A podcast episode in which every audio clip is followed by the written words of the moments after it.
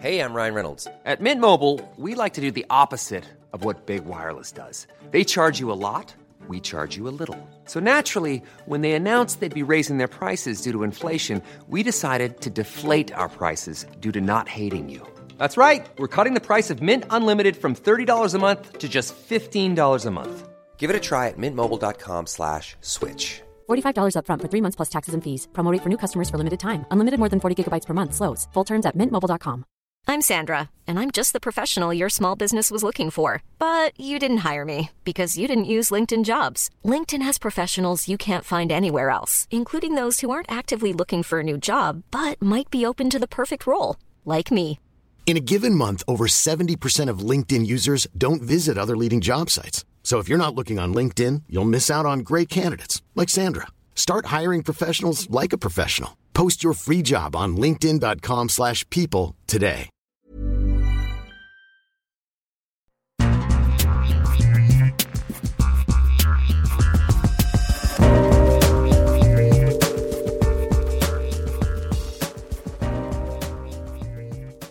Hello and welcome to the World Soccer Talk podcast, your weekly dose of talking about watching soccer on TV, online, and apps. Coming up on episode 30, we reveal who will be Fox's lead commentary team for the upcoming matches at uh, actually next summer's World Cup already, as well as discussing the latest news from Fox and Telemundo about the Confederations Cup coverage, the viewing numbers for last weekend's Champions League final, plus our thoughts on the impact that David Beckham's Miami team could have on MLS. And we've got feedback from you in our listener mailbag. My name is Christopher Harris, aka The Gaffer, and I'm joined by Kartik Krishna. Kartik, who is uh, looking to go for his uh, coaching badges, uh, so I hear.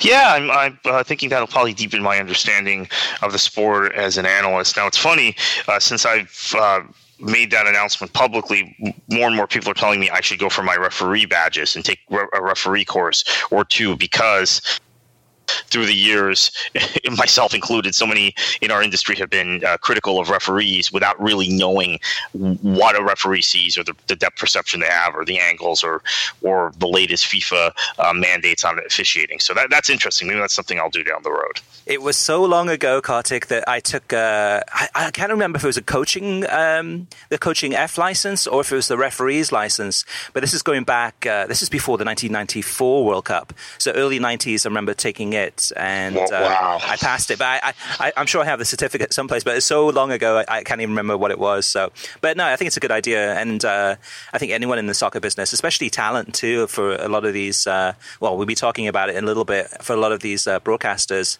should go and get their coaching badges so ha- to have a a better understanding of the game, not just from the rules perspective, but uh, just uh, the, the, uh, the in- uh, intricacies of, of the game itself. So, for those listeners who haven't uh, had a chance to listen to the World Soccer Talk podcast before, uh, what, we're, what, what we're about. So, if you've never lis- listened before, it's uh, a podcast that focuses on the soccer media coverage. So, it kind of dives deep into analyzing how well or how not so well some of these broadcasters are doing in covering uh, the beautiful game for us uh, from around the world onto our TV sets and streaming devices. So, let's kick off first, Kartik, by asking you what you've been watching uh, this past week. Yeah, obviously, like everybody else, watched the UEFA Champions League final on Friday, um, and um, my, I have to say, from a soccer perspective, football perspective, was a little bit disappointed by Juventus, particularly in the second half. Um, really expected uh, that back three to lock down Real Madrid. Um, I know a lot of us had deluded ourselves into believing that uh, that Juventus's back three was as good as Real Madrid's attack, right? Right? And and uh, that proved not to be the case. So obviously, like everybody else, watched that. Been dosing heavy on the FIFA U20 World Cup. Watched the Mexico England uh, quarterfinal. Watched the USA Venezuela quarterfinal. That went 120 minutes. Uh, and uh, uh, watched the. Uh, the, the the Italy Zambia quarterfinal that went 120 minutes. Um, and and then now um, England and Italy just concluded as we record this in the semifinal. England winning three one. Really, um, the core of that England team is, is an Everton core, and we always hear about how great Everton's academy is, right? Um, and, and that was a that's been a talking point a lot on NBC's Premier League coverage. Uh, the guys that uh, have been stars from Everton in this tournament, Calvert Lewin, Lookman, they're players that I think people who watch the Premier League week in and week out are familiar with. Uh, they're guys that Ronald Ronald Koeman had kind of. Uh, Calvert Lewin, they actually bought from Sheffield United, remember Sheffield Wednesday, remember, but um, uh, um, they're, they're guys that Ronald Koeman has bled, bled, into their team recently and has been able to really make um, quite impactful in terms of uh, first team action. So I think that that's part of the reason we, England typically has talented teams at youth tournaments. They tend to have teams that perform well at youth tournaments, but they're performing even better at this tournament, I think, because they have enough guys. Um, uh, Amoa from, from Spurs, Ojo from Liverpool Liverpool that have gotten enough game time. Uh, a lot of in a lot of cases in cup game matches, but still have gotten enough game time at top clubs that is making a difference. And then Solanke has been a big star, and he. He's a player that um, has come through Chelsea's system and um, is doing really well in this World Cup. Well, for me, Kartik, it was a. Uh, I, I was watching mostly a lot of international friendlies uh, this past week. Of course, the Champions League final too. Uh, my week started off watching. Um, this is going back over a week ago now.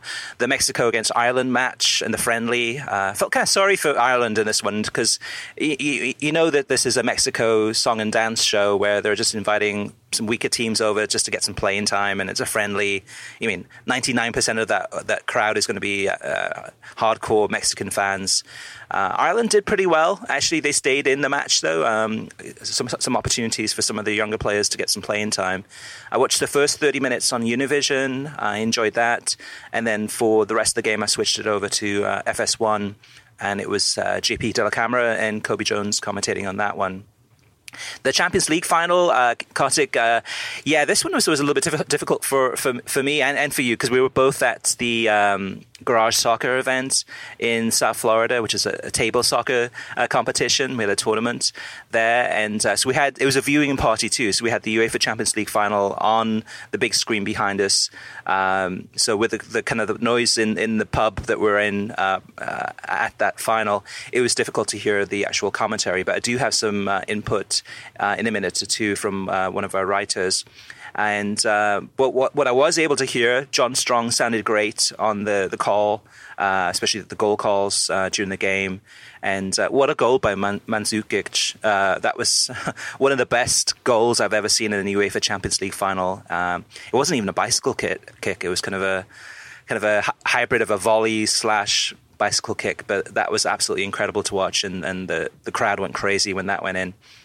Um, from what I could tell, Kate Abdo uh, did a lot more work on this one for Fox Deportes than Fox Sports, and um, I, I, didn't watch the Fox, Sport, uh, Fox Deportes coverage, but uh, from what I understand, is that she did quite a lot of work, um, and, I, and actually speaks fluent Spanish, which I didn't realize too. So she's I mean, when you think about it, multi versatile. I mean, she speaks German fluently, uh, of course, English, uh, Spanish, and I think a couple of other languages too.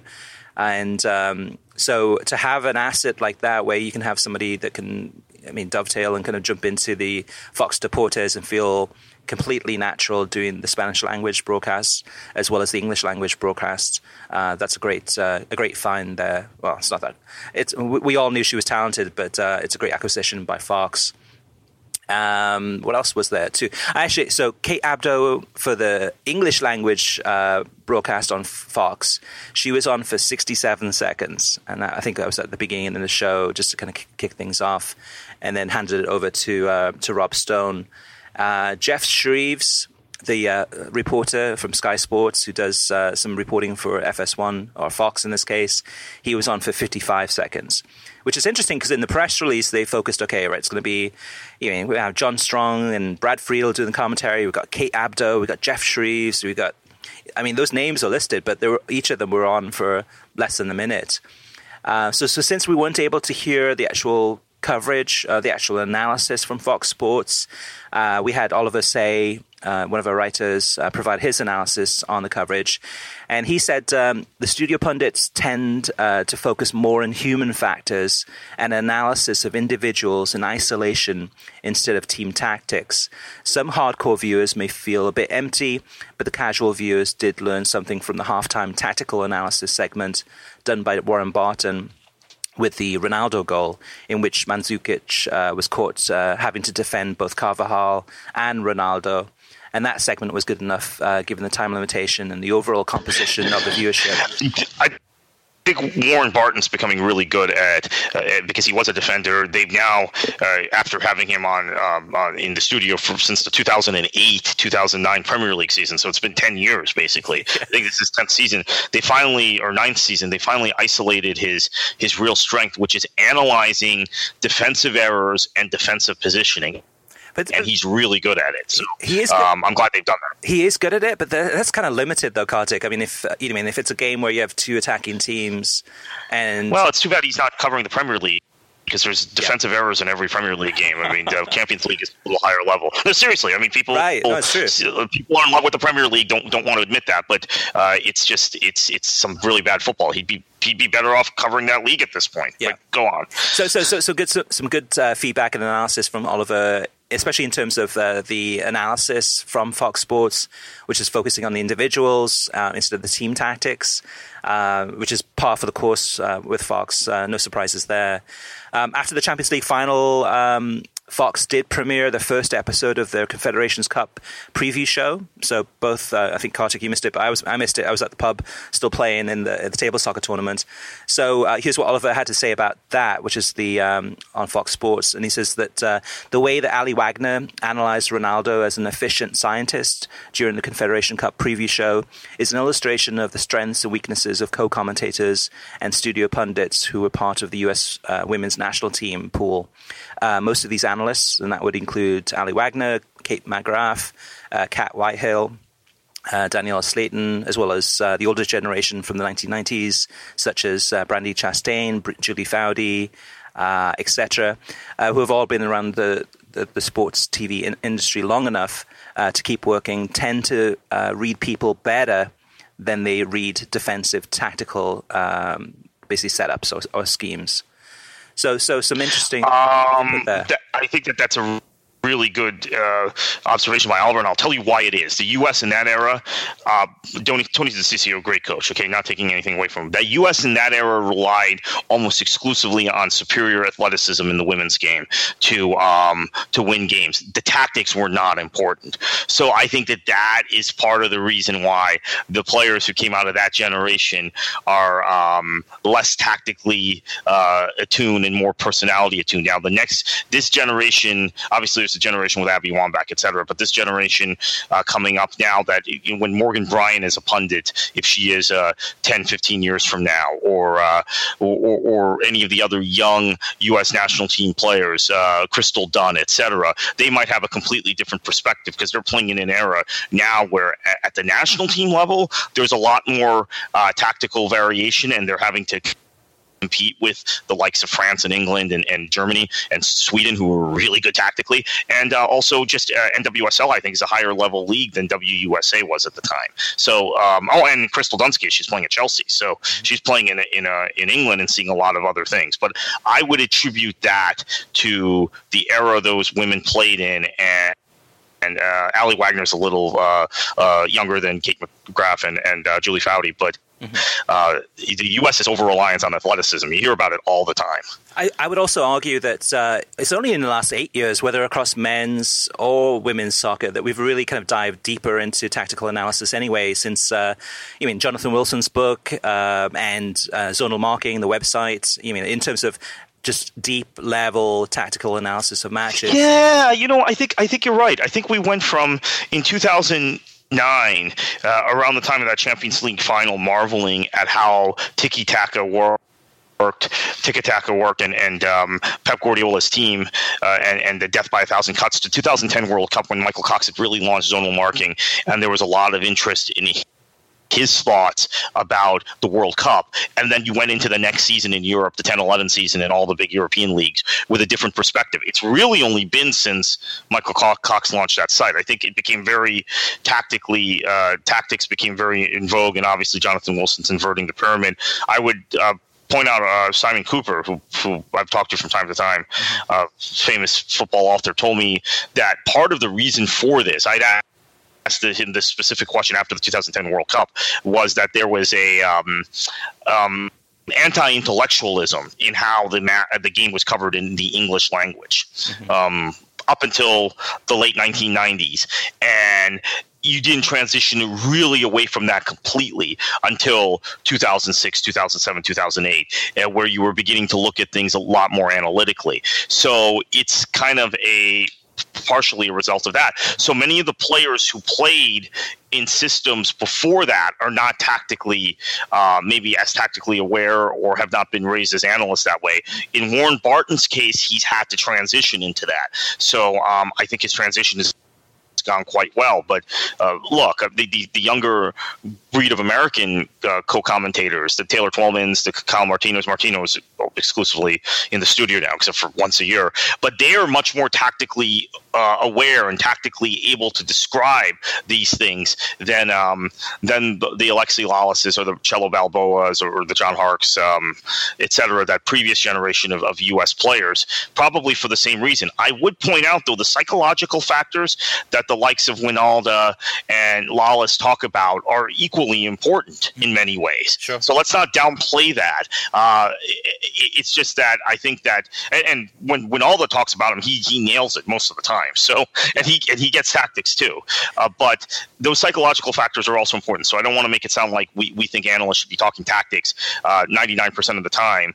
And and uh, in front of the, these whiteboards uh, with player movements. There are psychological factors to this game that are just as important. That's the thing about Wynalda, though, too. He's actually able to cover both grounds exceedingly well, both the tactical side and the psychological side, as well as really kind of giving some clear, uh, I guess, I guess. Uh, input in, in, in regards to his uh, you know, being a former player uh, and the things that he sees. I mean, but much better able to, to communicate that than say say Warren Barton. Um, unless it's a, it's a defensive situation. But uh, I think overall, though, too, with the Champions League coverage for the final uh, from Fox, it was a thumbs up. I don't, I don't, I don't think there were too many complaints. Uh, I think we have one or two in the listener mailbag, but but for the most part, it seemed to be um, well done. And uh, the TV ratings, we'll, we'll, talk about in a little bit too. Now, Kartik, I saw a little bit of the Toulon tournament, uh, which is um, the U20 tournament in Europe, uh, featuring many of the uh, some of the best teams from around the world um, playing there. And uh, one of the matches I watched, uh, actually, the whole tournament's been uh, broadcast on beIN Sports. Uh, one of the games I saw was Wales against Ivory Coast. And uh, I watched this one. Actually, the football was a good level football. And again, too, you mentioned uh, a lot of the youth players. There were, I think, one or two Everton players there, some players from Swansea and Coventry, and um, almost all, I think all of them actually were British Isles players. But um, it's the first time that Wales has ever played in the U20 uh, Toulon tournament, and the game finished 2 2. Pretty entertaining match. Um, but it wasn't enough for Wales to progress to the uh, semi finals, uh, or I think, or the second, well, the next round of the, the competition. Uh, Belgium against Czech Republic. I watched this one on ESPN3 earlier in the week. Uh, commentary by uh, Dave Farrar. Uh, this one uh, the Czechs looked really good. Uh, despite losing 2 1, uh, the Czechs hit the post, I think, two or three times. And uh, Belgium really had to hang on for this one to get uh, to get a win. I think they've tied most of the matches recently. And Vincent Kompany came back. This is his first match for Belgium in, since 2015, I believe. And he played most of the first half and um, seemed to do okay, but he's a long way off full fitness. And then I uh, watched uh, Denmark against Germany. That was the, the, the final game I watched this week. Uh, another friendly. The friendlies I've been enjoying just because the level of football has been it's been competitive. It's um, for Germany. Uh, they played. How was that Germany uh, B team? Well, it was uh, a lot of names I did not recognize. So uh, might have even be a, been a C team, or, or, maybe it's a B team, but uh, not that good, Kartik. Actually, uh, Denmark. No, uh, and Ralph, Ralph Honigstein described it as a C team uh, on ESPN FC this week. There, okay. uh, but there are some familiar names in there. But yeah, so we'll we'll go with C team. Okay, yeah, C team. Yeah, I mean Denmark really controlled this match. Um, I think the Danish team was mostly their starters. So, as far as competitive level, the, the, the Danes would have had more experience overall. Um, Phil Schoen and Ray Hudson were doing the commentary in this one, and actually, it was good to hear Ray back on the airwaves uh, after he took some time off uh, to grieve for the loss of his father uh, back in England. But, um, but the match itself was was entertaining. Thumbs up. I, I would definitely uh, recommend checking out this uh, this German team. I mean, it's it's great to watch the, these German engines, so to speak, um, with kind of kind of the youth system moving through this conveyor belt, and uh, here's here's a whole new crop of players that uh, I'm sure some of them will go on to to, do great things for uh, for Germany.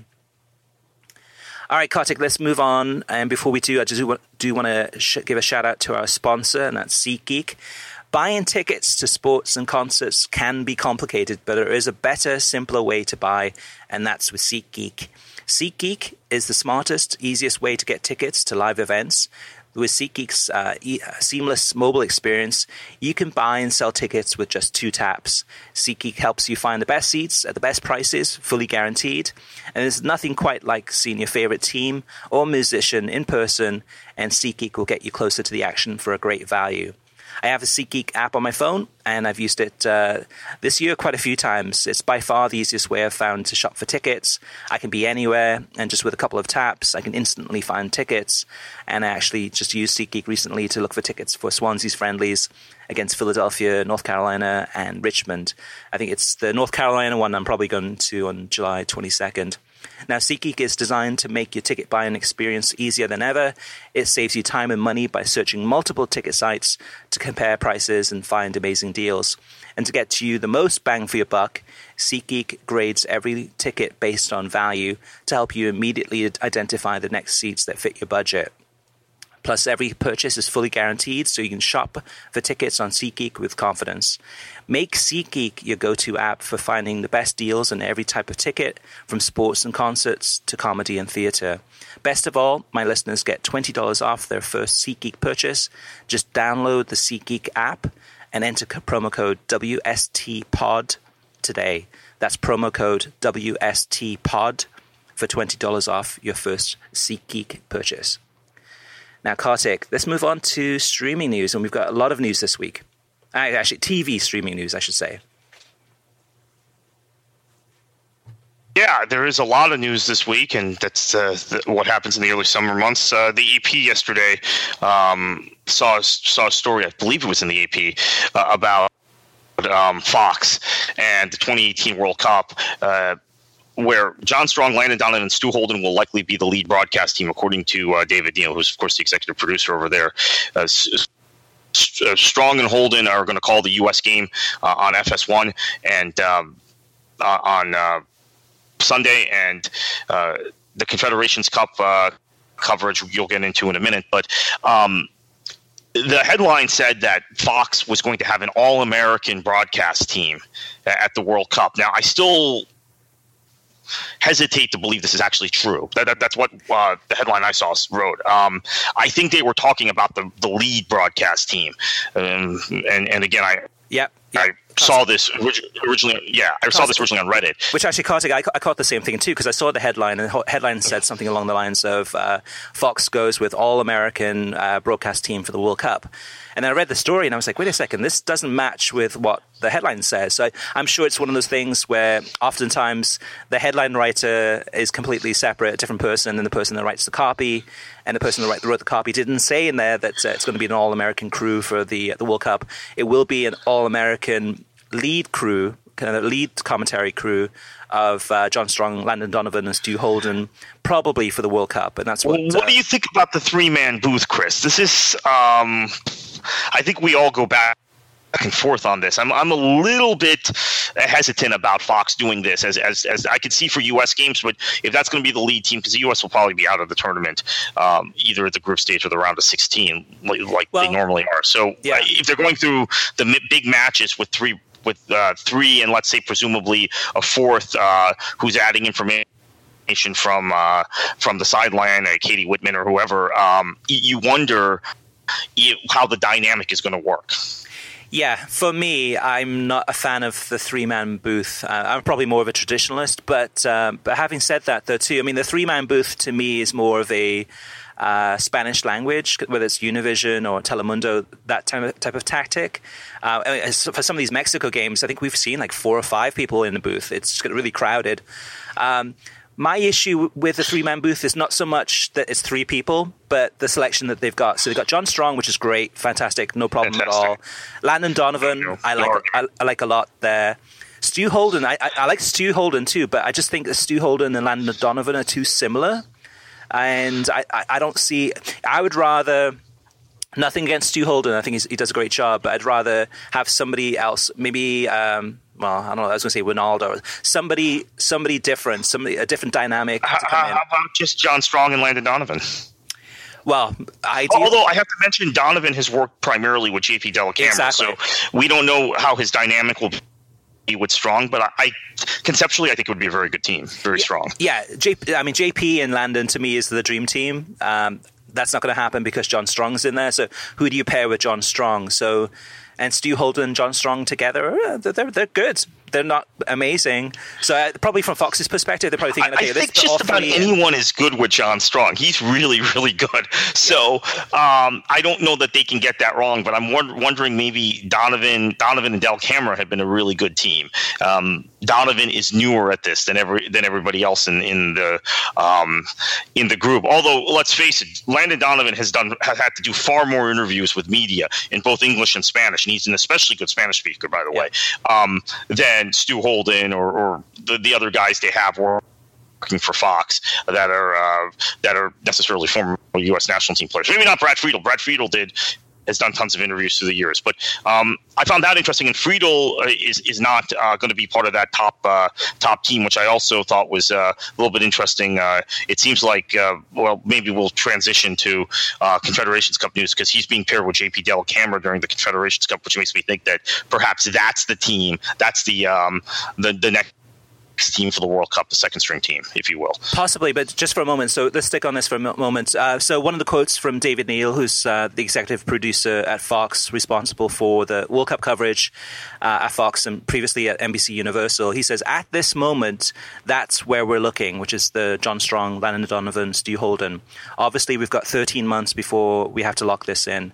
So." I, I'm, I'm still. I think a three man booth is a good idea. Just I just not sold on Stu Holden in there with John Strong and Landon Donovan. I think there could be somebody else that could step in and then maybe have Stu Holden do games with JP. Um, I mean, Landon should be in there for sure. I just think at this point in time, they're kind of throwing those three guys together, hoping it's going to stick and hoping it's going to work. But even by David Neal's quote, it sounds like there's an opportunity here for somebody to kind of uh, make a run for it, so to speak, and, and, and get that third spot. I just I just don't think it's the ideal uh, trio, at least at this point in time.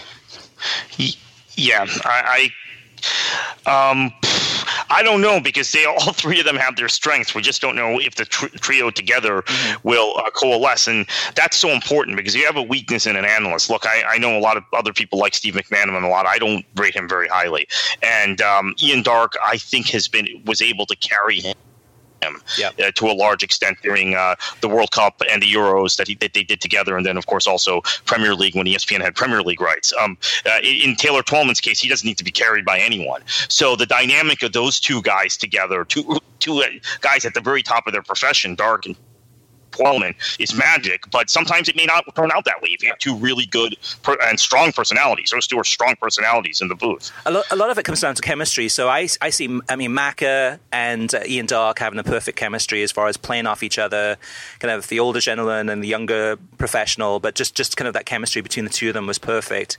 I just don't get that chemistry when I get uh, Landon Donovan, Stu Holden, and uh, John Strong in the booth.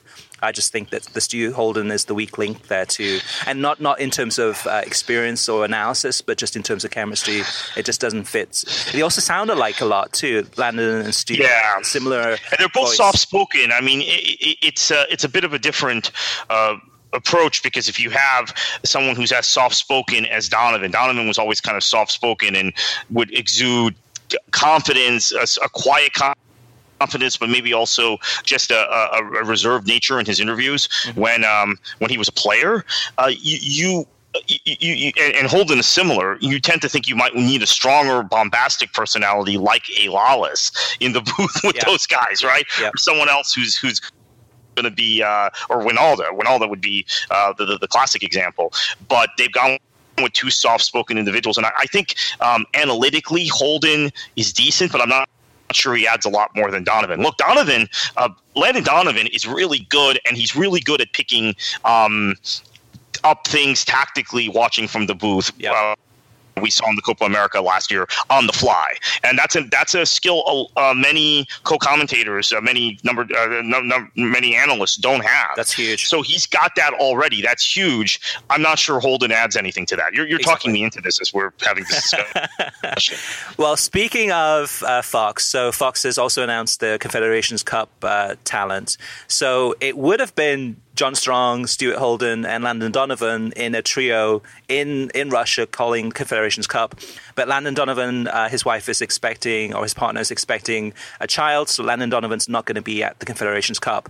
So it's going to be John Strong and Stu Holden and they're going to be uh, commentating the games, uh, some of the games from Russia. So they're going to be uh, the leads commentary, uh, I guess, duo uh, there. However, Fox's other broadcast uh, of, of the games is going to be called off the studio, off the monitor in Los Angeles, and they've got JP Dellacamera and Brad Friedel, and also I think Jorge Perez Navarro and Cobi Jones. And Kate Abdo is going to be providing studio coverage from Russia uh, while Fox, uh, well, Fox will be based in St. Petersburg, and the analysts they'll have uh, on the set are uh, Lothar Matthäus, uh, Gus Hid- Hid- Hiddink, Hiddink, pardon me, and Eric Wynalda.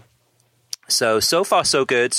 Uh, well, I guess so far so good as far as the studio analysts there in St. Petersburg with Kate Abdo hosting. Matthäus, we'll have to wait and see. Gus Hiddink should be interesting. Wynalda, it'll be great to see how Wynalda does with uh, Matthäus and Hiddink kind of uh, on on the set there. Uh, I'm not happy with uh, Fox just sending one team of announcers for. Not that this is a big tournament, but this is a big indicator of uh, kind of their intentions for next summer's World Cup coverage, which I'm sure they'll have everyone there for the World Cup coverage. But it's a good opportunity to have their people be there now, but they're they're deciding not to do that. And then Rob Stone will anchor the LA studio, where it's going to be Alexi Lalas, uh, Arne Friedrich, the the former uh, German international, uh, F- Fernando Fiore, uh, Aly Wagner, and uh, Mariano uh, Trujillo uh, are the analysts there for the studio. I, I, I have to say, and we'll get into this next week, and we'll get into this on the site next week. I've spent some time with Telemundo, as you have too, Chris, and their plans are far more. Um, how, how should I put it? They're they're they're they're, they're, they're sending. Yeah. okay. there you go. I, I, I didn't want to put words in your mouth, but I mean, to me, it sounds so far from what I've heard more comprehensive, and they're they're Right. they're going for it. They're, I mean, sending all of their. Oh, well, we'll get into it in next week's podcast, but but they go into more details. So the one person though, Kartik. Uh, who's been omitted from this Fox list, which I think is quite uh, enlightening. Uh, someone who's been snubbed and knocked off the pecking order is Ian Joy. Ian Joy is not on this list. Um, he's Is be- that because of NYCFC or? I don't think so. I don't think so. I think, I mean, as far as with Kate Abdo coming in and then um, kind of him getting knocked off the Bundesliga coverage, except for when, when Kate's not available, uh, I think he's just gone down the pecking order for whatever reason. I know from a Fox's perspective, I think they're they're pushing the US angle, the American angle, pretty heavy. But then again, though, too, you, have. Um, I guess Kate Abdo hosting the studio sets in, in St. Petersburg, and you've got I mean Lothar Matthäus, Gus Hid- Hiddink, and uh, you got Wynalda there. Maybe Ian Joy could have been there instead of Wynalda, but Wynalda's to me a better analyst at that level. Um, I guess it's just they, they haven't been able to find a spot for him. So, Okay, I, I, find it. Uh, I find it odd when you have a guy that that's that versatile and that knowledgeable about um, different leagues and different um, levels of soccer that uh, you wouldn't find a use for him. Now, I assume that's because Confederations Cup isn't the World Cup. Um, let's see what happens a year from now. But I would be very disappointed in Fox if Ian Joy is not uh, featured in somewhat of a prominent role on their World Cup coverage. I, I, I would, and I would be stunned. Actually, I, I think that this is because it's Confederations Cup and MLS is playing through the Confederations Cup. There's, uh, I think that it has to do with that. Maybe I'm wrong.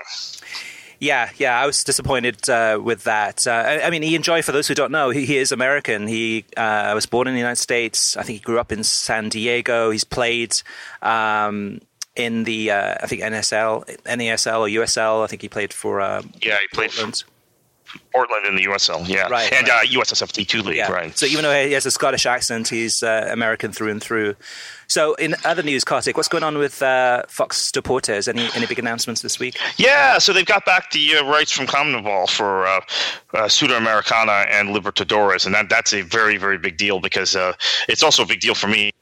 It was much more accessible for me to watch Libertadores. I have all these uh, friends of mine who say, "Oh, you didn't watch the, the, the Copa Lib last night?" Well, it, I, it was difficult for me to find. Uh, so it's going to be back on Fox Deportes, and, and this is um, a huge driver of ratings when Mexican teams are in uh, the tournament. Now, the the Copa Libertadores has not been won by a Mexican team yet. Um, but uh, Mexican teams have gotten to the final often, and it's just some good football.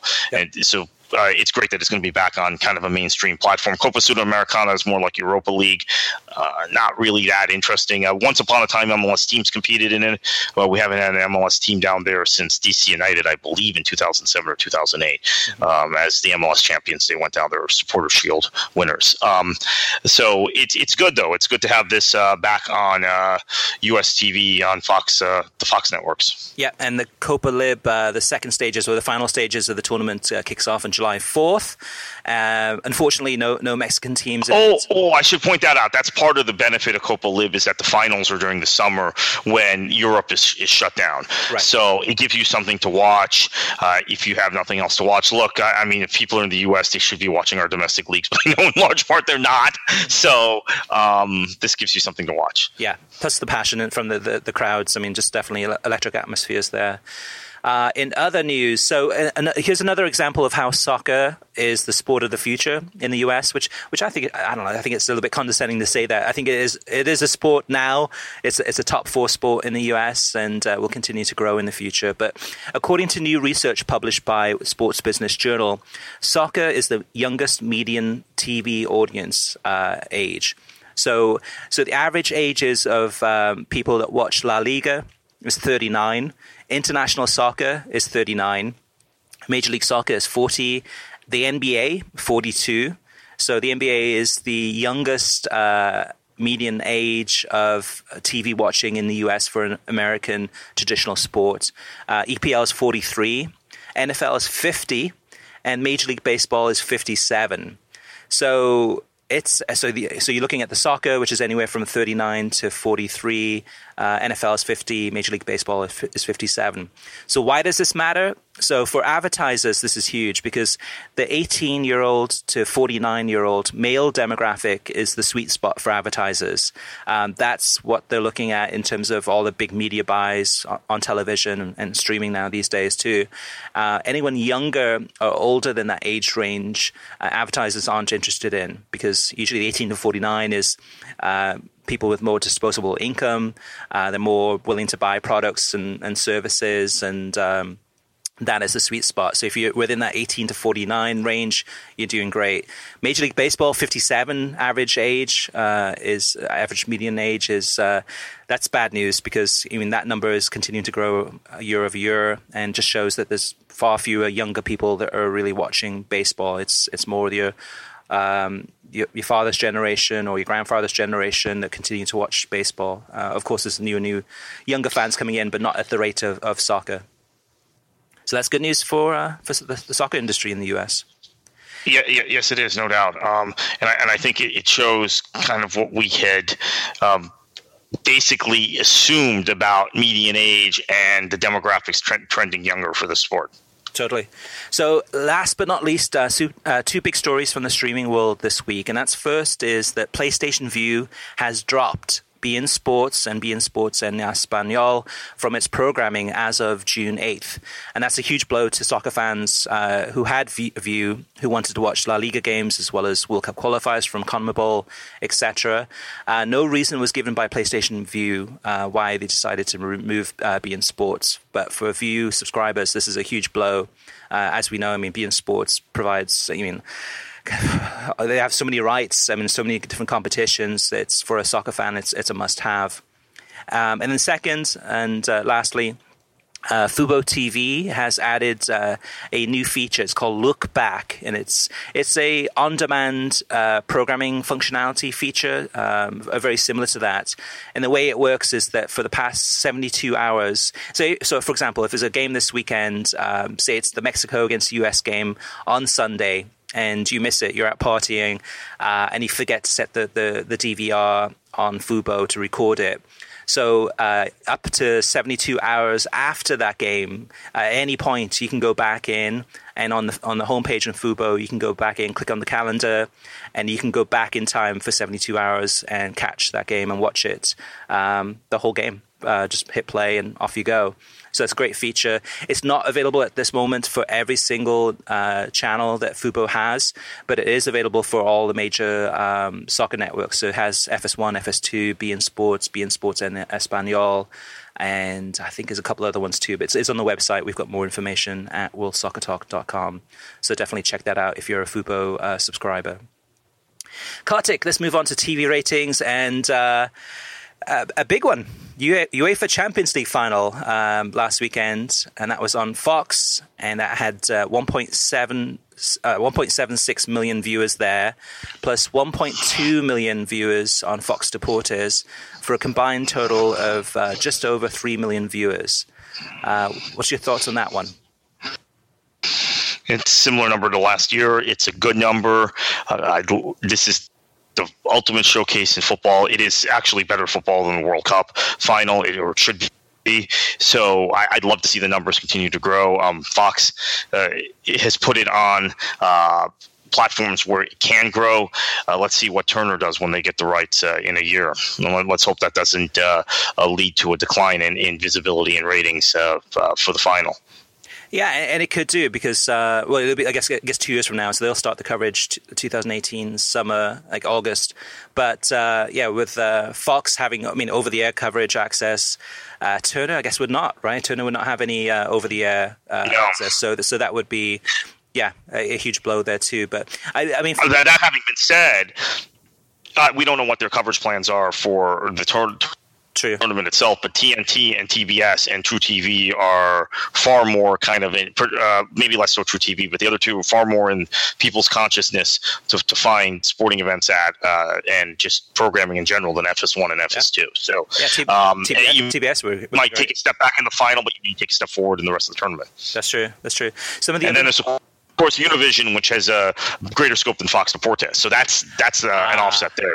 Yeah, yeah, yeah. I actually didn't think about that because Univision will have this have it uh, 2018 uh, onwards. Uh, Univision over the air final would be absolutely massive, I'm sure.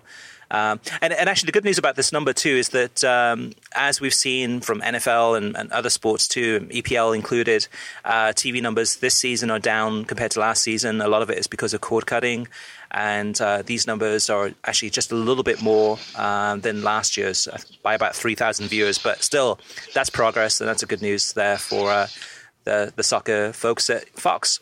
So uh, some other numbers that ch- jumped out this week. Uh, we don't have all the numbers in yet. Uh, we will publish them at worldsoccertalk.com when they're available. 1.5 million people tuned in for the Mexico against Ireland friendly on Unimas. Um, that one doesn't include the Univision Deportes number. Uh, the Venezuela USA friendly, uh, the 1 1 draw, that was, uh, what was it? It was uh, 492,000 people watched it on FS1 and 838,000 people watched it on Univision. Um, in, again, that doesn't include the Univision Deportes number. So, um, so over 1.2, 1.3 million there, plus uh, some other numbers to come in too. I'm struck always by the number of people who watch games on Univision uh, Deportes when matches are on Univision over the air, and and uh, maybe our listeners can give us some feedback on this. Is it because you're in a market where you don't have a Univision over the air network? Is it just uh, familiarity? You go to that channel a lot for MLS games and Liga MX games, so you go to it also for these national team games that are on both. I, I've just I, shouldn't say I'm confused by that. I'm just kind of I find it fascinating. Yeah, yeah, yeah. It's definitely curious uh, on that one. And then uh, some of the other numbers uh, at um, MLS, we had uh, Portland against San Jose on Unimas on Friday. Um, again, this doesn't include the Univision, Univision Deportes number, but had um, almost 290,000 viewers. Uh, Sporting KC against Minnesota on ESPN, and that one had uh, 256,000 viewers. And then uh, Orlando against Chicago. The debacle that one had uh, 211,000 on FS1. So oh, you know, I've, I, have been watching Ted Unkel for uh, the official for, for seven or eight years. In fact, he was an official in the NASL when I worked in the NASL. Our very first uh, ceremonial game with our ball, Fort Lauderdale against Tampa Bay. He lives in the Tampa area, by the way. Uh, he was the official, so I have some pictures with him. Um, I don't know if he's going to be able to officiate another Orlando City game, and of course, he's uh, he's lo- kind of local. So um, yeah. you don't want to fly your referees all over the country. Boy, what a debacle that game was. So um, fortunate that only 211,000 people viewed it, which is less than the other nationally televised MLS games this weekend because uh, it was a bad advert for the league. So I'm, I'm glad very few people, and not just for the league, just for the standard of officiating everything in U.S. soccer. I'm, I'm very glad that, uh, and uh, fan rowdiness, all of that stuff. I'm glad that not that many people watched yeah, game, honestly. Hopefully, video assistant referee technology will catch that in the future. Well, it's coming. It's, yeah, it's coming, right. It's coming very soon.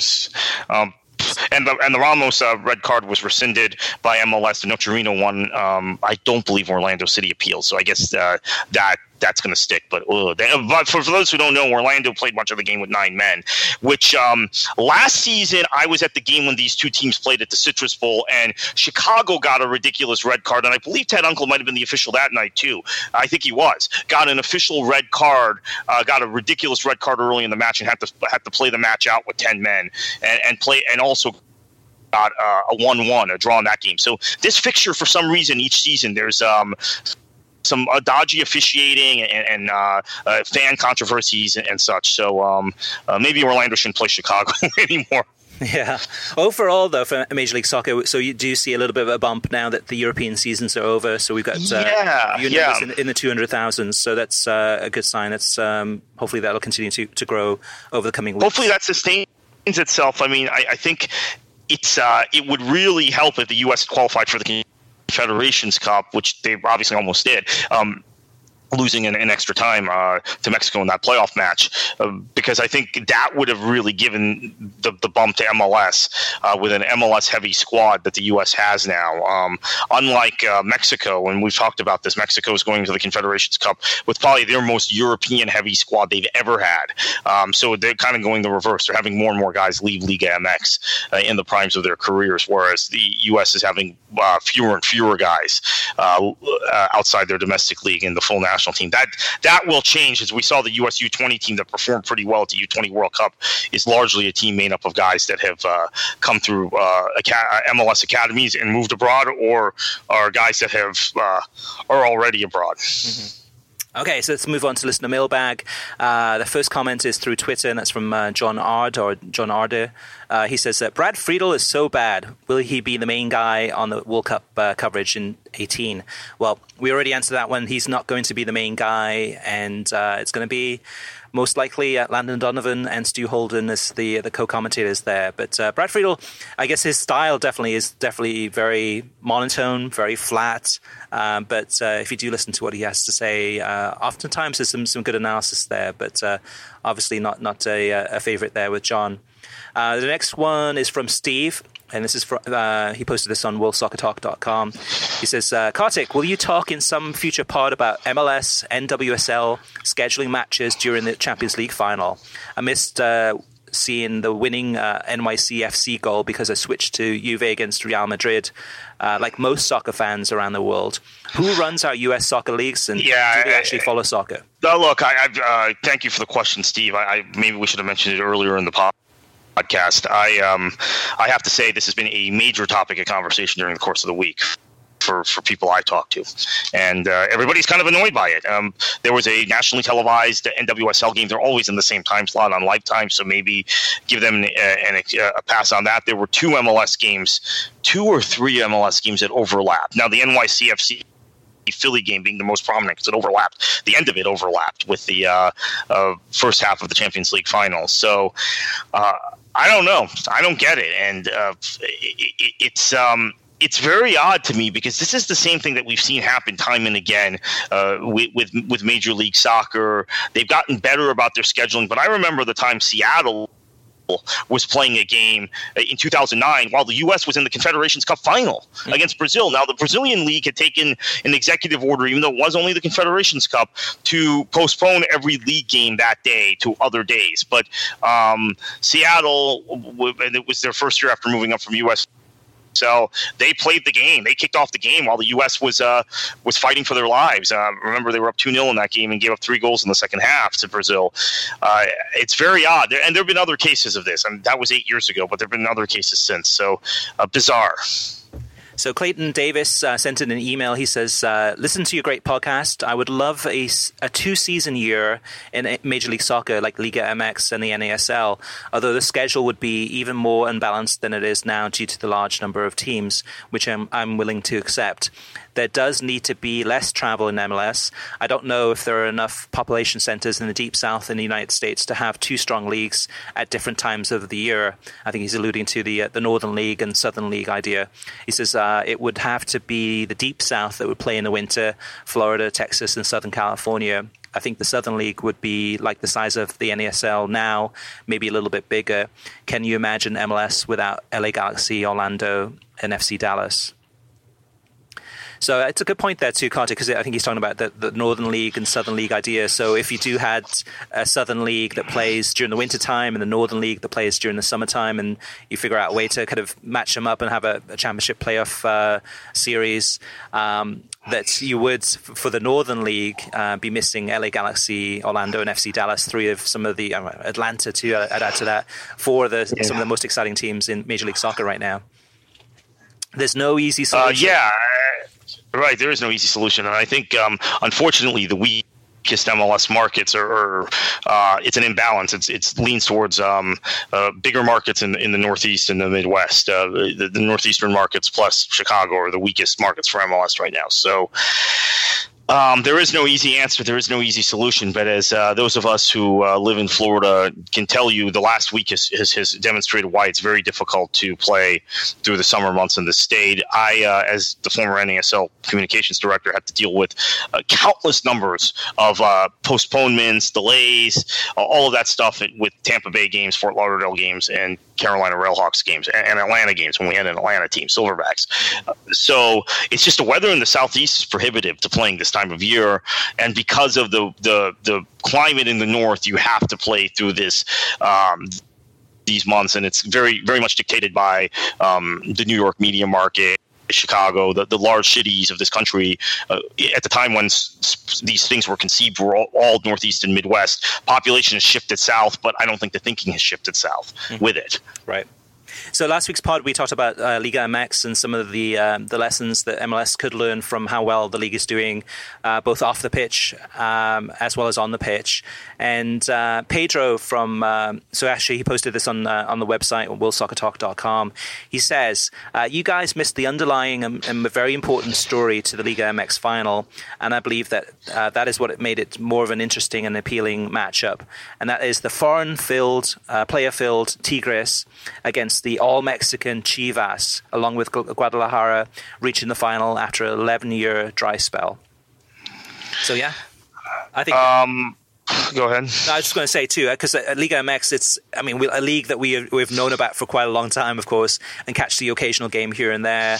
Uh, for me personally, it's only within the last couple of years that I've paid a lot more closer attention to the league as it's grown in popularity, and and as I've when I've watched it, I mean I've been watching it for a couple of decades at least, seen the, the, odd occasional game, but in the last couple of years, I've been seeing more of the games, and they've been impressing me more and more. So um, it's great, I think, for Pedro to add that perspective, something that uh, a newer viewer to Liga MX, such as, as myself, uh, wouldn't would not have known. So, Kartik, so if any listeners do you have any questions. Well, real quick, real okay, quickly, sure. you have to be quickly with how you present that um, argument because I think uh, what what I went through a decade ago and eight years ago were a lot of Chivas fans, a lot of Guadalajara fans saying America and Cruz Azul and all these teams, they're dependent on uh, America at the time, especially, and Pachuca uh, are dependent on uh, these uh, South American imports and the occasional guy from Europe, like obviously Tigres has got Gignac. We're a pure team we're a pure Mexican team, and using it kind of in xenophobic terms. So I'm always very weary of the Chivas argument against other clubs in Mexico who are, quote, foreign filled. Uh, that having been said, I, I uh, respect Chivas's integrity and their purity and their principles. Uh, I like clubs in Europe that do things like that. I mean, I'm a, I'm a, a big fan of what Athletic Bilbao does, mm-hmm. uh, but I, I, don't like I don't necessarily like it broadcast against the other guys who uh, who are bringing in players from South America, especially, and then in Tigres' case, a, a prominent European player as well. So, if listeners do have any feedback, uh, questions, and uh, comments, send us uh, those to us, and we'll read them out on air. Uh, the email address is web at worldsoccertalk.com. Twitter is wsoccertalk, and Facebook is facebook.com slash worldsoccertalk. So, Kartik, we're moving on to our featured topic of the week, and that is uh, the big news this week, which uh, uh, mid- midweek, I think it was on Tuesday, um, or Wednesday. Uh, the, the, week's going by so quickly. Actually, Tuesday. Um, Miami commissioners um, uh, had a meeting and uh, they approved the opportunity for uh, Beckham to go ahead and get the final piece of land uh, in Overtown, uh, Miami, uh, downtown Miami, in order to have all the land that they need to go ahead and build a, build a stadium. So what's left now is that the city of Miami has to approve it, and then Major League Soccer has to approve the stadium plan. But a massive hurdle has been overcome um, uh, especially from the kind of the local. Uh, I guess vociferous kind of uh, feedback on, on why a lot of the local residents didn't want to have the stadium there, uh, but uh, it passed. So now we're looking at uh, how a, a Beckham, Miami Beckham United, or whatever the name will be of this team, how this will impact Major League Soccer in the future if it does uh, become so, and uh, to get your insight in terms of uh, what are some of the the benefits to Major League Soccer of having a team in Miami.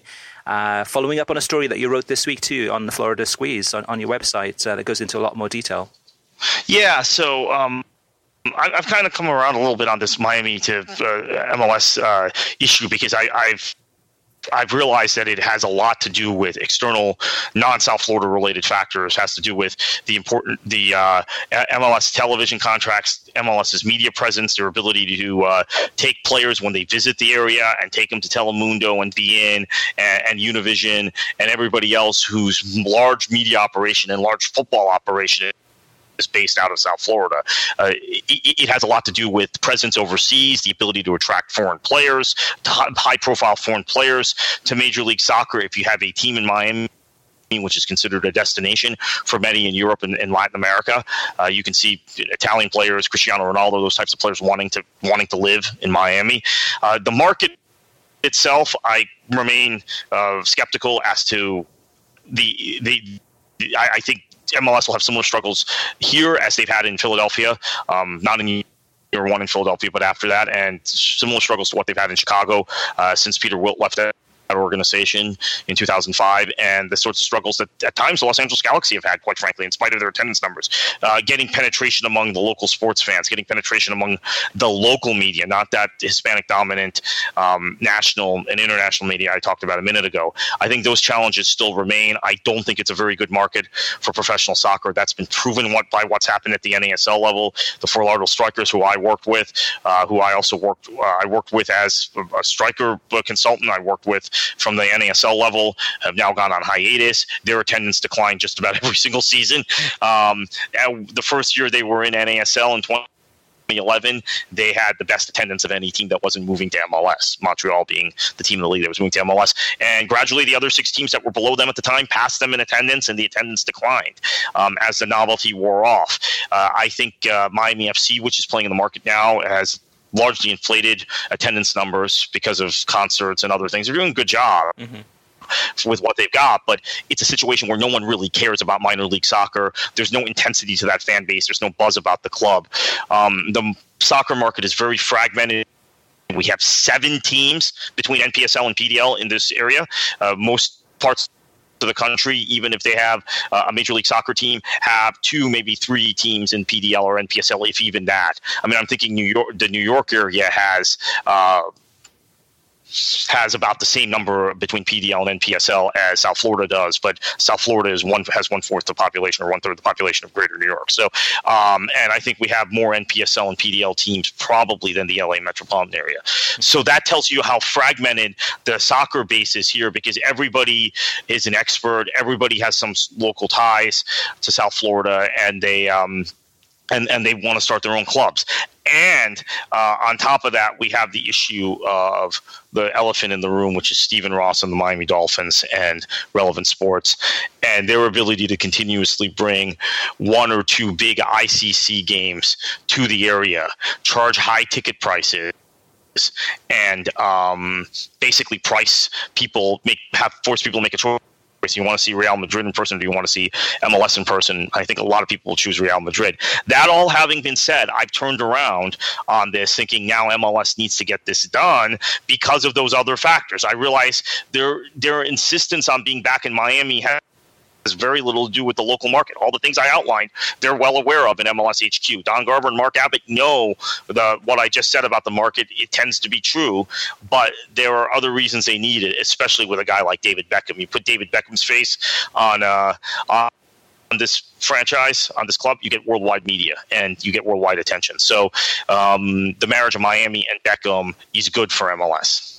Yeah, it, I've been down on this a little bit too uh, on, on, some of the stories I've posted on WorldSoccerTalk.com. It's it's been a while since I've done one, but. Uh, but uh, from this point, from well, when it started, it started about four years ago um, when Beckham was uh, going to the, the, Miami Heat games and was making a very visible presence there and spending a lot more time in Miami. And then about three years ago, I, I believe it was um, for the press conference that they they announced to, that they were launching this team. Um, since then, it's been one disaster after another, and it's really been a. I mean, it, it couldn't have gone worse in terms of the way that this uh, club and and uh, everything they've gone through to to get to the, where where they are today. As of today, they look like they're in a good spot. Uh, they've brought in uh, Tim Leiweke and a whole bunch of other uh, professionals uh, to really um, hone this down and ma- make it happen. So I'm a lot more optimistic and positive on it now than I was in the past when they first announced it.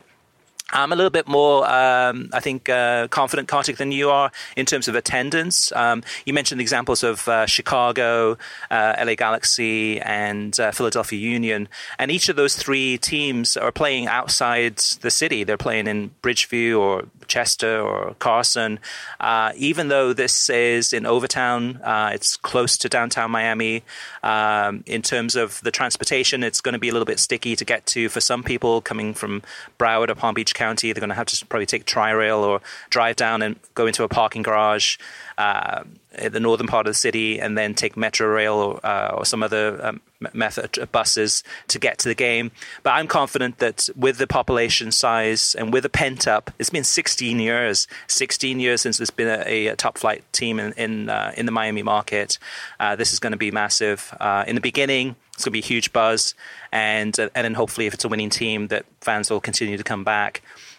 My thing, though, Kartik, is on this one is um, I think the big question and the, the big uh, thing that's floating out there is that if you're a Honda or a Procter and Gamble or say a Volkswagen, and you're talking to Major League Soccer and you're saying, okay, hey, well, we're talking about this big media buy. We're interested in becoming a sponsor with Major League Soccer. Okay, let's talk about all the different cities that uh, Major League Soccer is in. Okay, Los Angeles, New York, you mean Chicago, etc.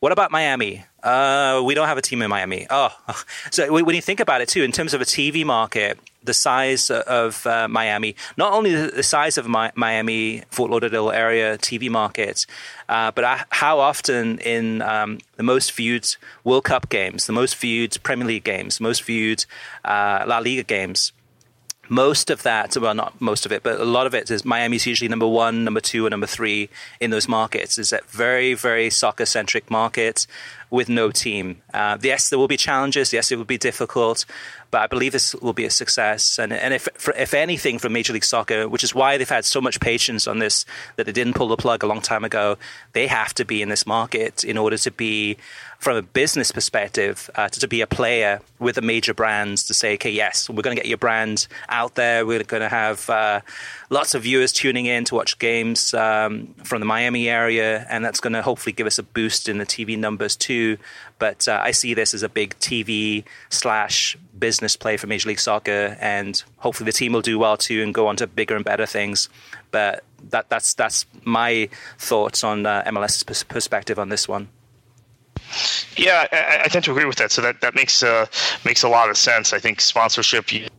You, when you talk to sponsors and you get sponsors at the table, that's a big part of it. And and so it's important for people listening to this, um, and, I, and I think we've kind of exhausted the arguments here, but it's important for them to understand this is a lot about a, a, lot more than local attendance. This is about a lot more than local fan support. Now, when you put a team in Salt Lake City, or when you put a team in, in, in Orlando, or you put a team in a in, in potentially Cincinnati. Uh, it's all about the attendance. It's all about the local buzz, um, and, and, that's that's fair, and that's fair for those markets. I think the reason, as you said, MLS has been so patient with Miami is that they're external factors.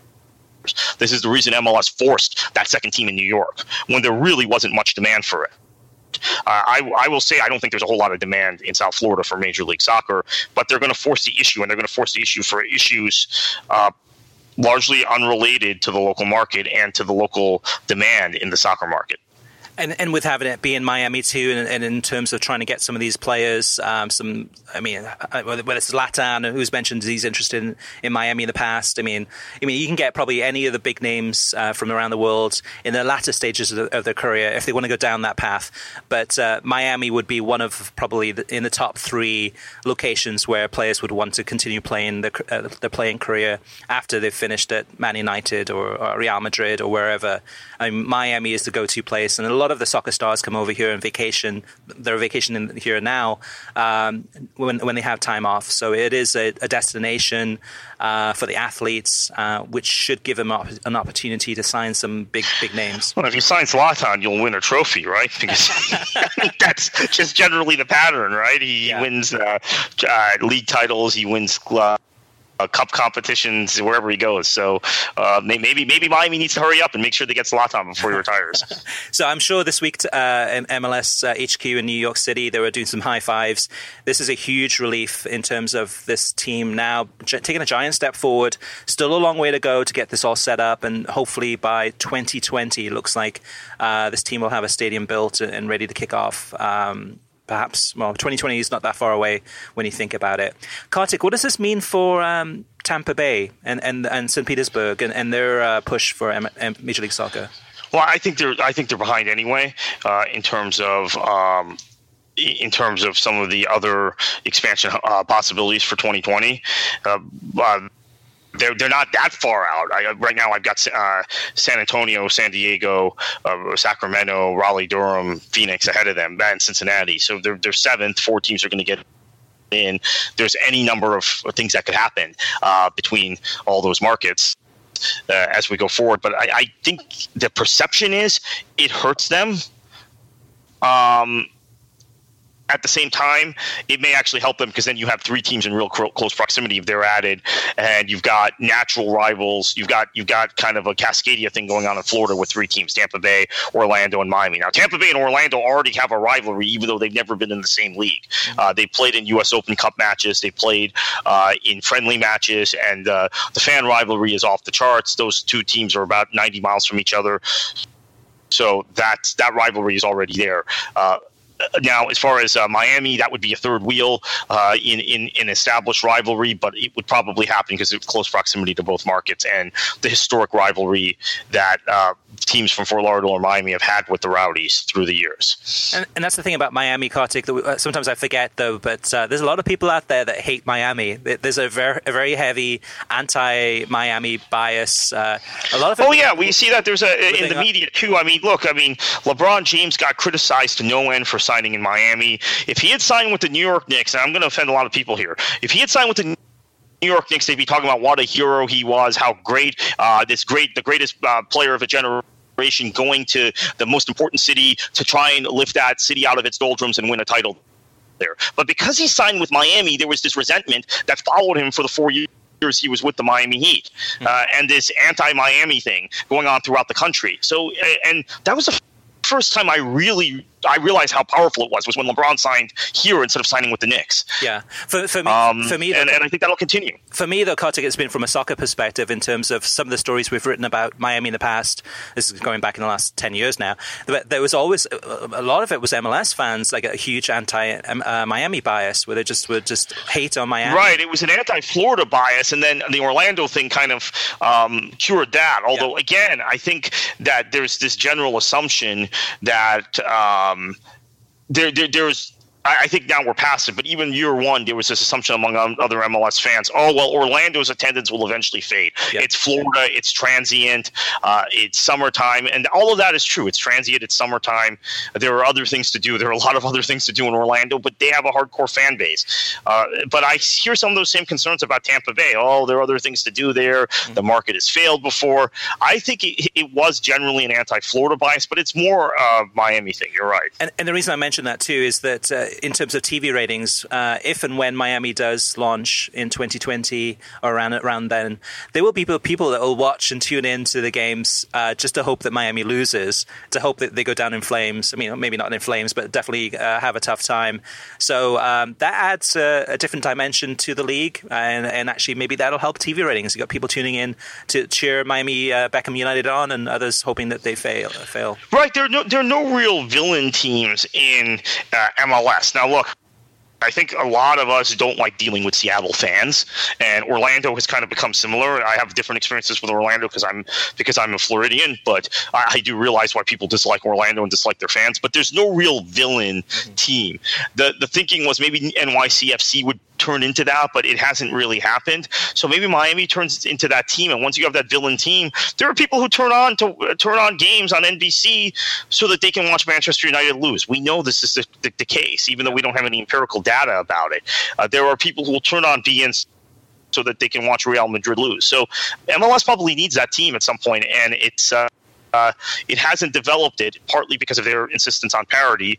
Um, the reasons we hate some clubs are because of, of, of their fans. Like I said, Seattle and Orlando stick out in, in, that regard. Uh, look, when I uh, I have to tell you, Seattle, it's been, it's been going on since they were in the lower divisions. When they were in USL uh, 12, 15 years ago, fans of the opposing teams hated Seattle because of their fans. So it's it's that's been a consistent thing.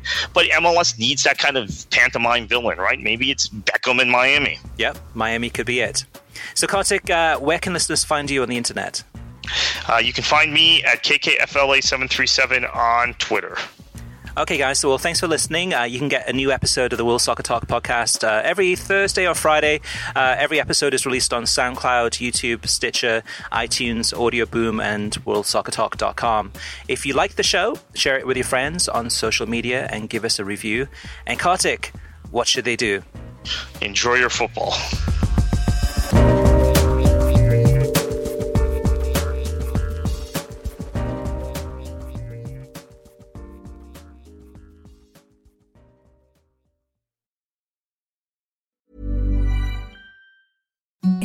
The softest sheets you've ever felt. Now imagine them getting even softer over time. That's what you'll feel with Boll and Branch's organic cotton sheets. In a recent customer survey, 96% replied that Boll and Branch sheets get softer with every wash. Start getting your best night's sleep in these sheets that get softer and softer for years to come. Try their sheets with a 30-night guarantee. Plus, get 15% off your first order at bollandbranch.com. Code BUTTERY. Exclusions apply. See site for details. Hi, I'm Daniel, founder of Pretty Litter. Cats and cat owners deserve better than any old fashioned litter. That's why I teamed up with scientists and veterinarians to create Pretty Litter. Its innovative crystal formula has superior odor control and weighs up to 80% less than clay litter. Pretty Litter even monitors health by changing colors to help detect early signs of potential illness. It's the world's smartest kitty litter. Go to prettylitter.com and use code ACAST for 20% off your first order and a free cat toy. Terms and conditions apply. See site for details. Even when we're on a budget, we still deserve nice things. Quince is a place to scoop up stunning high end goods for 50 to 80% less than similar brands. They have buttery soft cashmere sweaters starting at $50, luxurious Italian leather bags, and so much more. Plus, Quince only works with factories that use safe, ethical, and responsible manufacturing. Get the high-end goods you'll love without the high price tag with Quince. Go to quince.com slash style for free shipping and 365-day returns. When you make decisions for your company, you look for the no-brainers. If you have a lot of mailing to do, stamps.com is the ultimate no-brainer. Use the stamps.com mobile app to mail everything you need to keep your business running with up to 89% off USPS and UPS. Make the same no-brainer decision as over 1 million other businesses with stamps.com. Use code program for a special offer. That's stamps.com, code program.